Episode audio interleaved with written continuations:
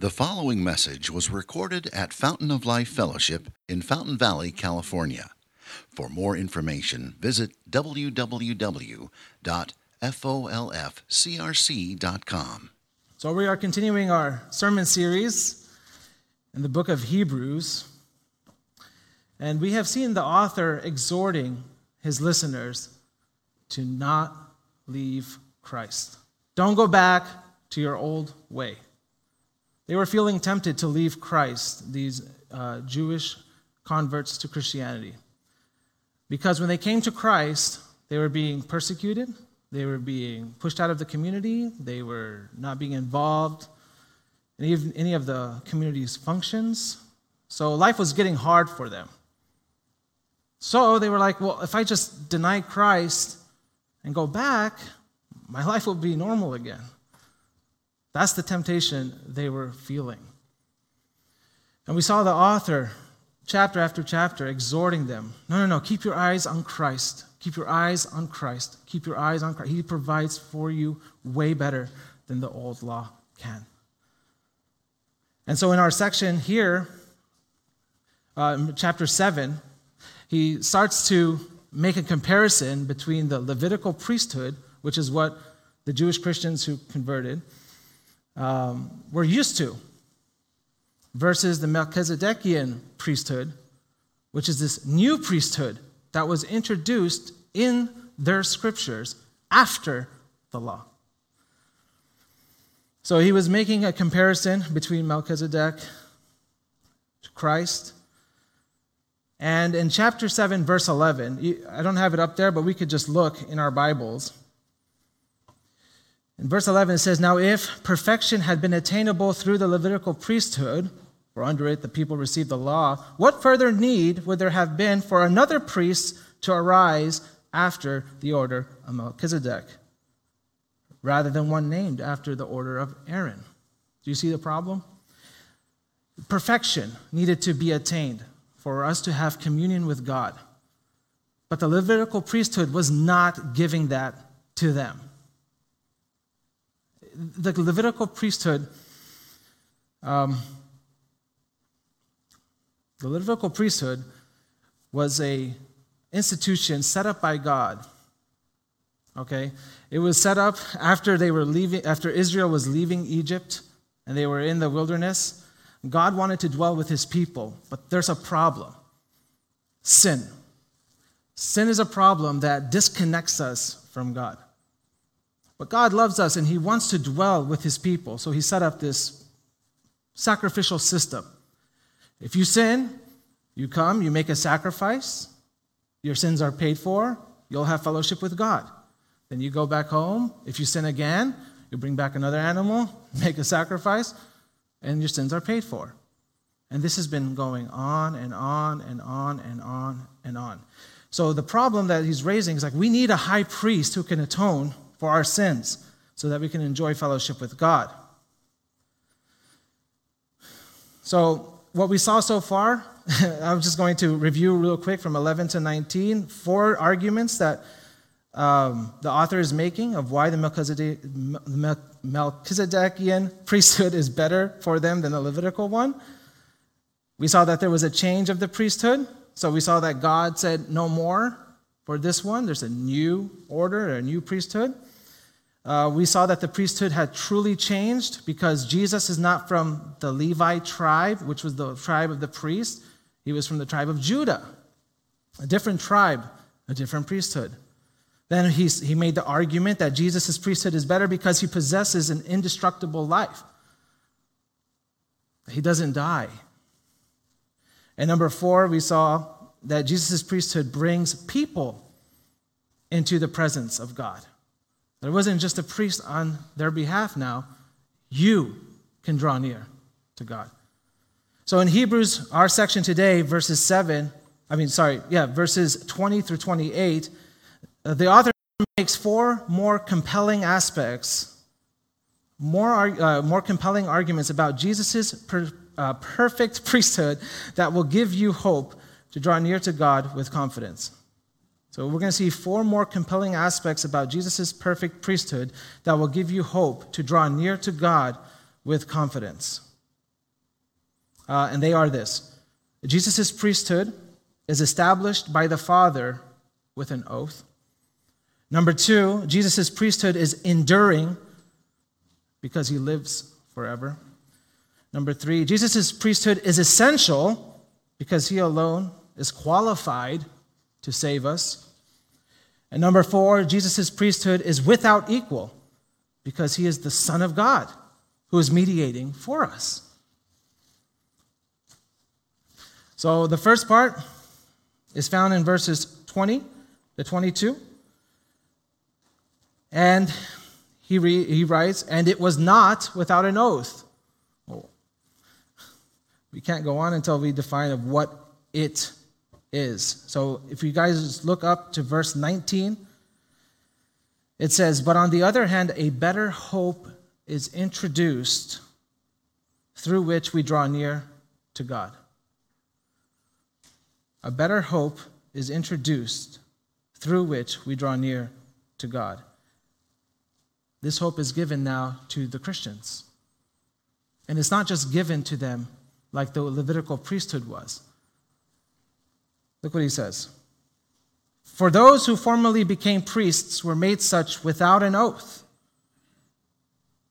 They were not given a lasting promise that says, Your lineage will be priests forever. This is how I will commune with my people through the Levitical priests. They didn't have that. But this one, verse 21, was made a priest with an oath by the one who said to him, The Lord has sworn and will not change his mind. You are a priest forever. Notice that he is using Psalm 110, and Psalm 110 um, is a, there's a promise in there that introduces a new priesthood. And, it, and he already made mention that it was after the order of Melchizedek. But when he quotes the psalm again, he doesn't put Melchizedek's name. He applies this psalm, this oath, to Jesus. Verse 22 this makes Jesus the guarantor of a better covenant. Why is it important that God would make an oath?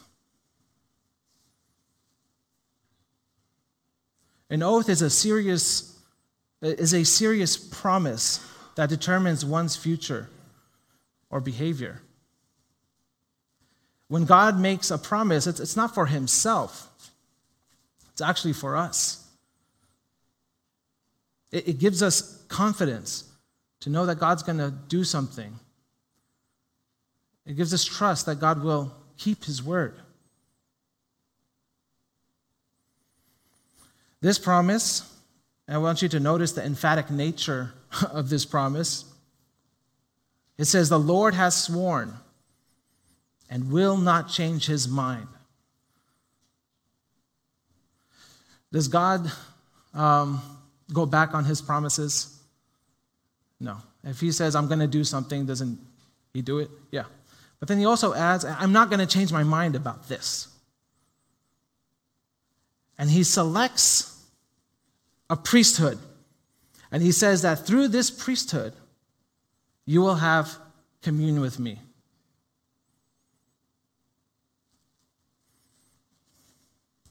So the goal of the high priest, okay, um, the goal of the high priestly service is to render access to God by blotting out the guilt of the people's sins. So this should bring us extreme hope and confidence to draw near to God. God is making a way to dwell with his people. God is telling his people, I don't want to just kick you out and not have fellowship with you. I want you to come to me. I want you to be drawn in with me. When it says this makes Jesus a guarantor, he selects the person by which we have access to him. What is a guarantor? A guarantor is somebody who guarantees something. Um, someone who will bring surety of the promise made. Notice also the author is saying it's a better covenant that Jesus is uh, assuring for us.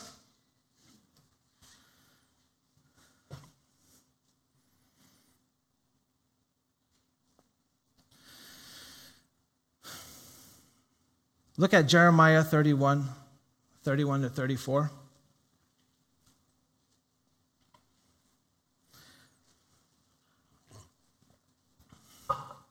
This is the new covenant. We're not going to go into deep in this one because the author is going to develop this in the next few chapters. So here's the covenant that um, the author is referring to in Jeremiah. It says, Behold, the days are coming, declares the Lord, when I will make a new covenant with the house of Israel and the house of Judah.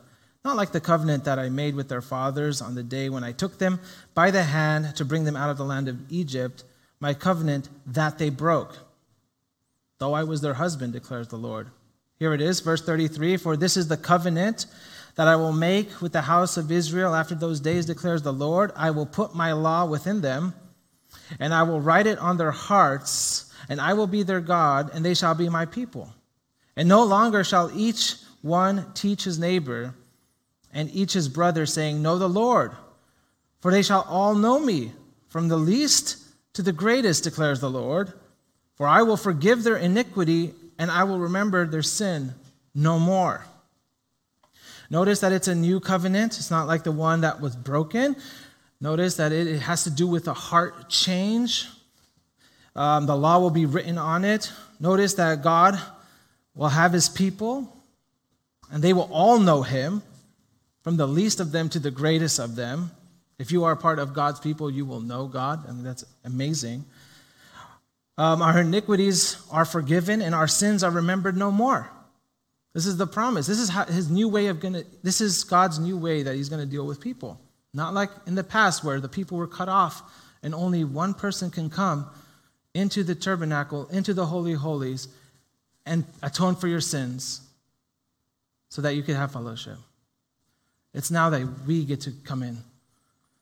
It's a new way. God it's going to forgive our iniquity and remember our sins no more. But who we need, so this idea of a guarantor is the idea of somebody being able to put one hand on God and one hand on man, one hand on man and one hand on God.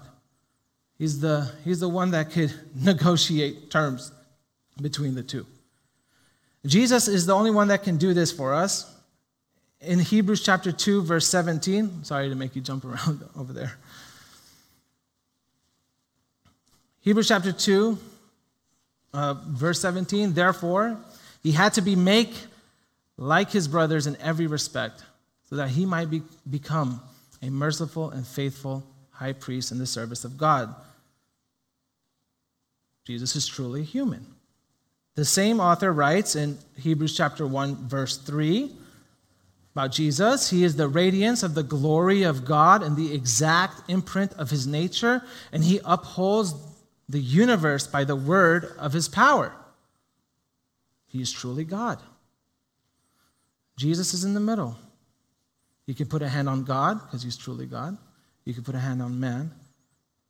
He's truly human. There is no other name on the list that God is going to deal with us. There is no other name that God says, oh, is Jesus, and if you come through this guy, if you come through this guy, you come through this guy, it's okay. God will not negotiate the terms, He sets the terms. And He set Jesus to be the term. That's what we see in verse 22. Notice also what he says in John 14, 6. In John 14, 6, we read, I, Jesus said to him, I am the way, the truth, and the life. What is the next three words? No one comes to who? The Father, except through me. That's scandalous in our culture, isn't it?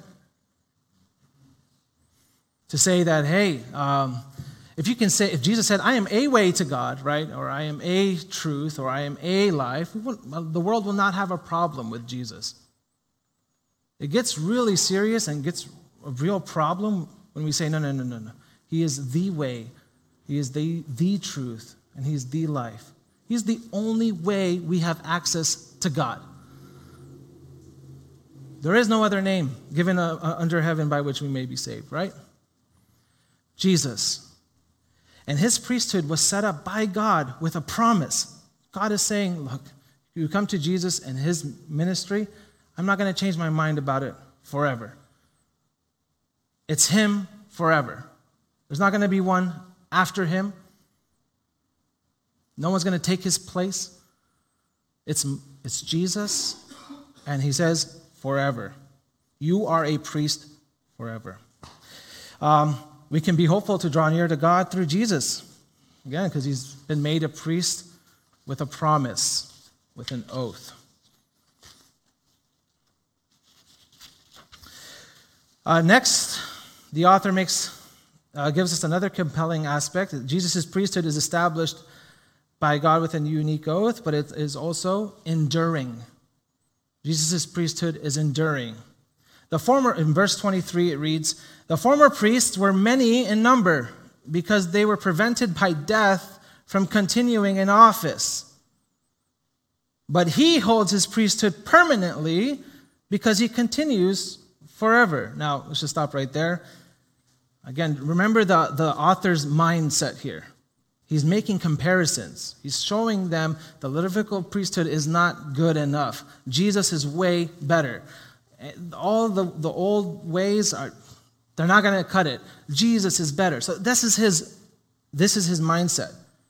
And this contrast right here, he says the former priests were many in number. Why were there so many? They kept dying. Why are they dying? What does the Bible say? For the wages of sin is death. The priests who are atoning for the sins of the people are also sinners. They're dying.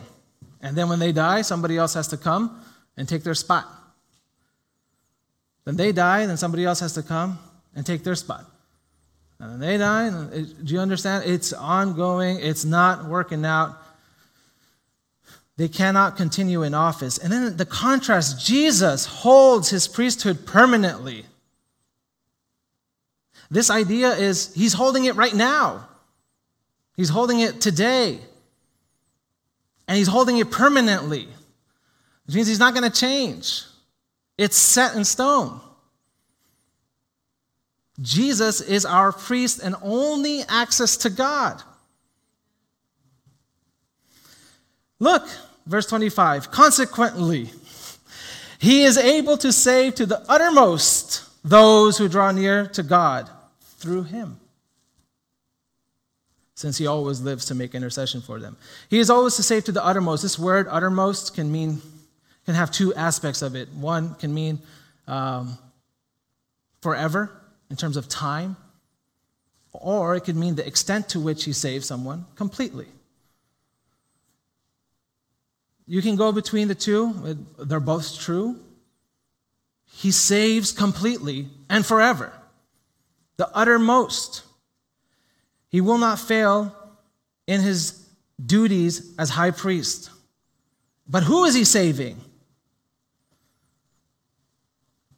Is it the professional Christians?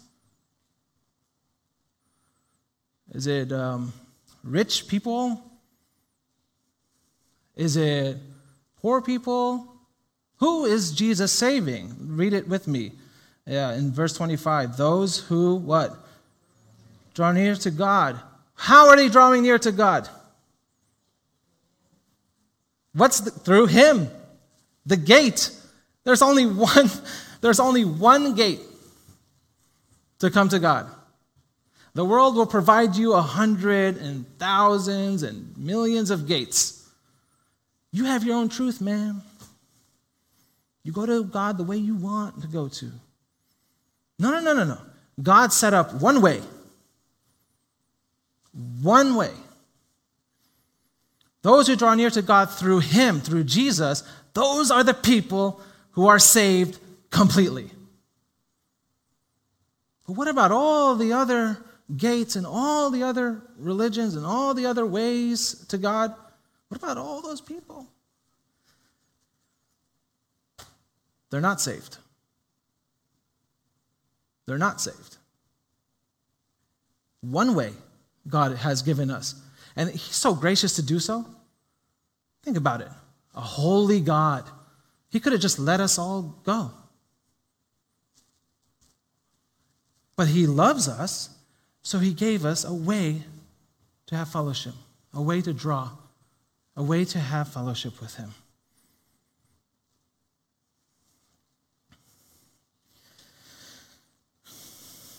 Notice it's open. Those who draw near, just come. Just come to the Lord Jesus, and you will be saved. I love that. It doesn't say um, what church you have to, uh, you know, it doesn't say uh, where you have to go, what building, what room number. There is one way to come to Jesus, but on your part is just to come to Him. The invitation's open. Back in the day when you didn't have an animal to sacrifice, you had to go through another, a, cheaper animal to buy so that you could, you know, make your way because God loved from the least to the great. Now it's just come. Come to Jesus. Come to Jesus. Uh, since Jesus lives forever, there's only one way. What is he doing right now? What is Jesus doing right now? Interceding for us. Read the verse with me. Since he always lives to make what? Intercession for them. The them is the people who draw near to God through Jesus, right? Through him. One. Jesus is always living, interceding for his people. He is before God in the Holy of Holies, pleading with God to forgive us of our sins that we commit on a daily basis. Notice that there's no other voice in heaven pleading for us. There's only one voice in heaven that is before the Father pleading for us. It's Jesus' voice, not the voice of a human, not the, the voice of a high priest not the voice of an angel, but the voice of Jesus. He's making intercession for you and for me. Those who draw near to God. He is right now interceding for us. You can be hopeful to draw near to God through Jesus' enduring priesthood because he's the only high priest who is available and capable of saving you. It's the only one. He's the only one. Now, we saw that his priesthood was established by God with an oath. We saw that it's enduring. He does not die. And the author now is going to build on this idea of him not dying. So we're going to see that his priesthood is essential. Essential. Look at this, verse 26. For it was indeed fitting that we should have such a high priest. Stop right there. The author is playing off of something in his mind to tell us that it's fitting for you to have a high priest. What is he thinking in his mind? We're, we're sinners, we're corrupt. We failed God so much.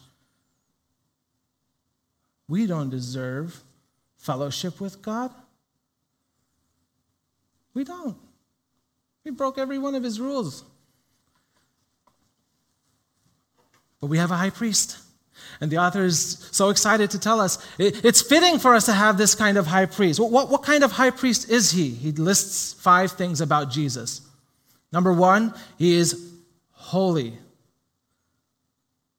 he is innocent, he is unstained, he is separated from sinners, and he is exalted above the heavens. What a picture! What a picture. Holy, it denotes his moral purity and his devotion to God. It also tells us that his life was separate, it, was, it was concentrated in the priesthood office. He is, in his mind, he is, this priesthood job is, that's, that's his whole life's purpose holy. It's, it's separated onto something sacred. He, this is what he is. And number two, he's innocent. He's, he, never, he never intended to do evil or harm to anyone. Jesus never intended to harm or do evil to anyone. This must have been music to the ears of the authors at this time. Why? They know of priests in the Old Testament that took advantage of people who wanted to come draw near to God. They know. They, they, Aaron's the first priest, his sons messing up. Eli and his sons messing up. I mean, there, there's a huge list. I mean, those two I'll just pick up because we're just going through it. Jesus, on the other hand, remember, this is a contrast of priests here. Jesus is innocent. He's innocent. Number, um, also, he's free from evil. There's no hidden agenda to trick us. You know? He's not trying to trick us, he's not trying to give us false promises. And Jesus is innocent. Number three, we saw he's unstained. There's so he's unstained by sin. That's like the idea from the inside. He didn't have a bad thought. Sin has not touched his moral character at all. There's no stain of sin on him.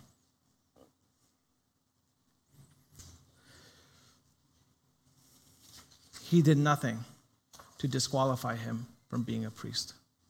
Nothing. I mean, the contrast is huge. Look at this, it goes further. Separated from sinners. This one was a tough one to go through. came up with this. Um, not came up, but I settled on this idea. He does not have a sinful nature. He wasn't separated in the sense of no sinner can come to him because he's saving sinners. Right? The idea is, is that he doesn't have the same sinful nature we do. He doesn't have the same sinful nature that killed all these multiple, multiple, multiple priests dying. He's separated from sinners. And then to push it over the top, it says what? He is exalted above the heavens.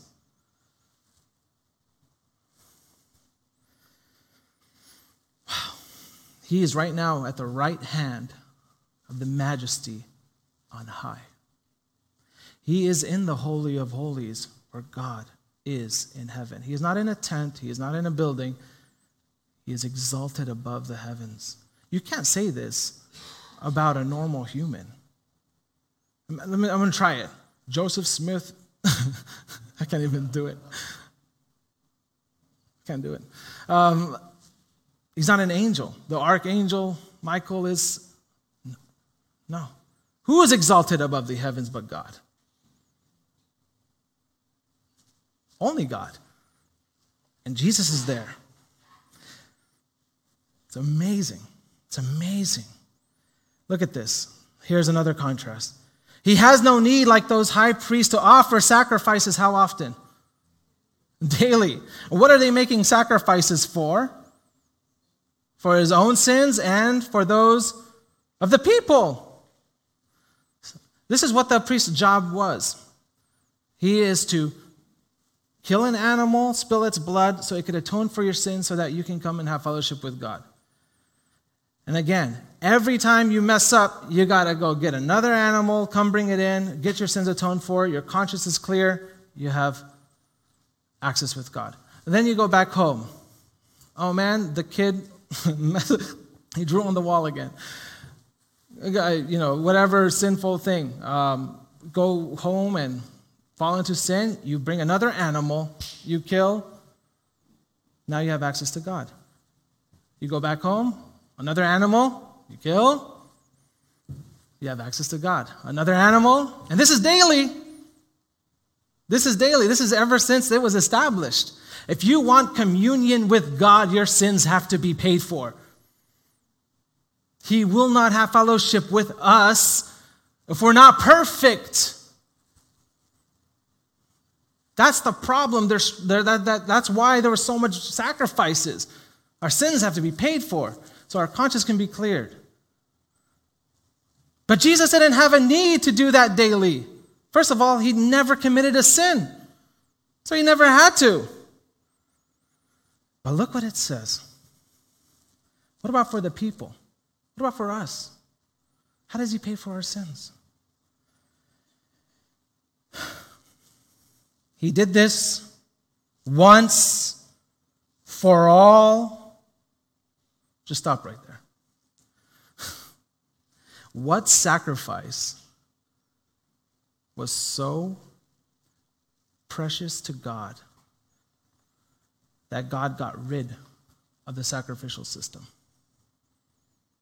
What sacrifice was so perfect that God decided no more sacrificial system? What did Jesus offer to make God pleased and his anger is taken away?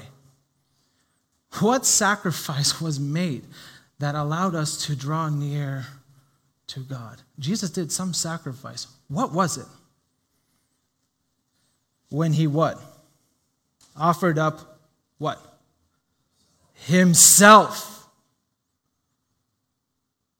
This is how he did it.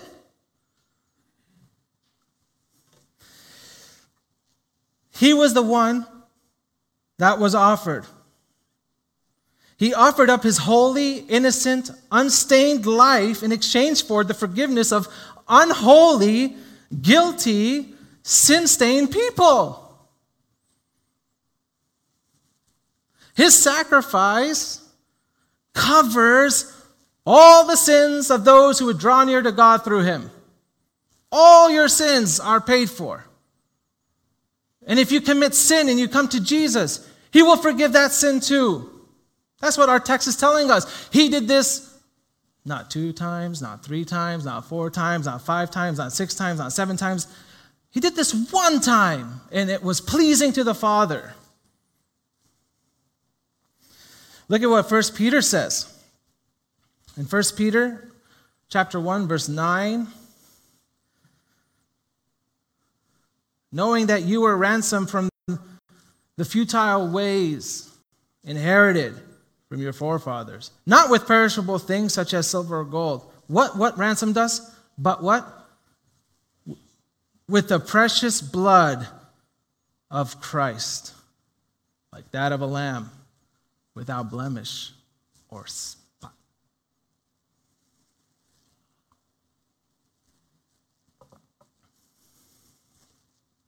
Amazing we can be hopeful to draw near to God with confidence, knowing that Jesus made the essential sacrifice to pay for all your sins. All our sins have been wiped clean.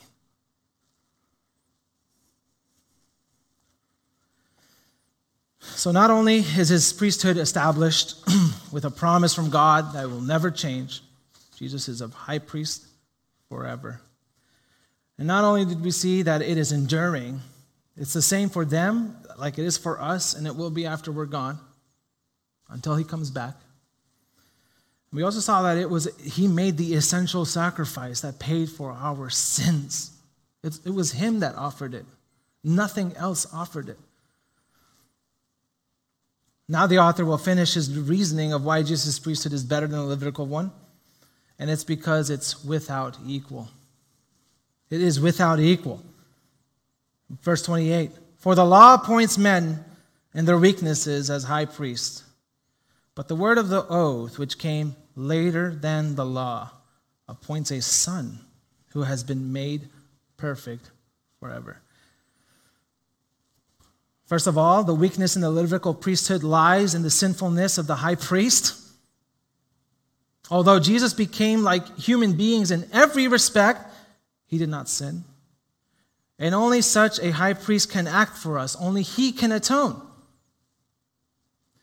Jesus' priesthood is without, oh, sorry, Jesus' priesthood is without equal because our priest is the Son of God. Our priest is the Son of God. And he is the one mediating for us in heaven.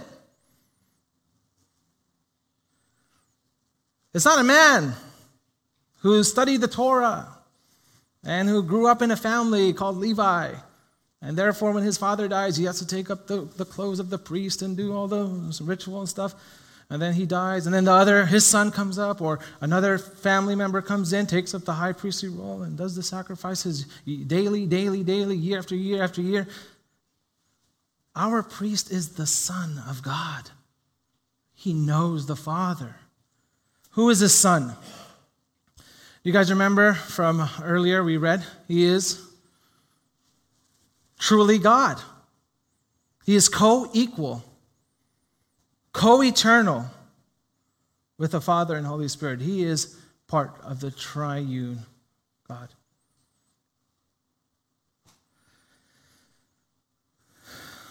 And he was, uh, he, um, he was made perfect forever. This is answering the question from verse 11. If I could just read verse 11. Remember the question that the, the, the author he was trying to answer. Now, if perfection had been attainable through the Levitical priesthood, what further need would there have been for another priest to arise after the order of the Melchizedekian priesthood, rather than one named after Aaron? He's saying this priesthood that you're tempted to go back to is not good. It's expired. Something better has come, and it's only found in Jesus, the Son of God. Jesus is the only way and the only one through whom we can have hope in drawing near to God. You can have hope. Uh, his priesthood is established by God with an oath. His priesthood is enduring even today. His priesthood is essential he made the perfect sacrifice for us so that we could have access to the Father. We can have access to the Father. His priesthood is without equal among all the other priesthoods out there, for it is the Son of God who mediates for us before God the Father, yesterday, today, and tomorrow. Therefore, as Hebrews 4:16 says, let us draw near with confidence to the throne of grace so that we may receive mercy and find grace to help in time of need. Let's pray.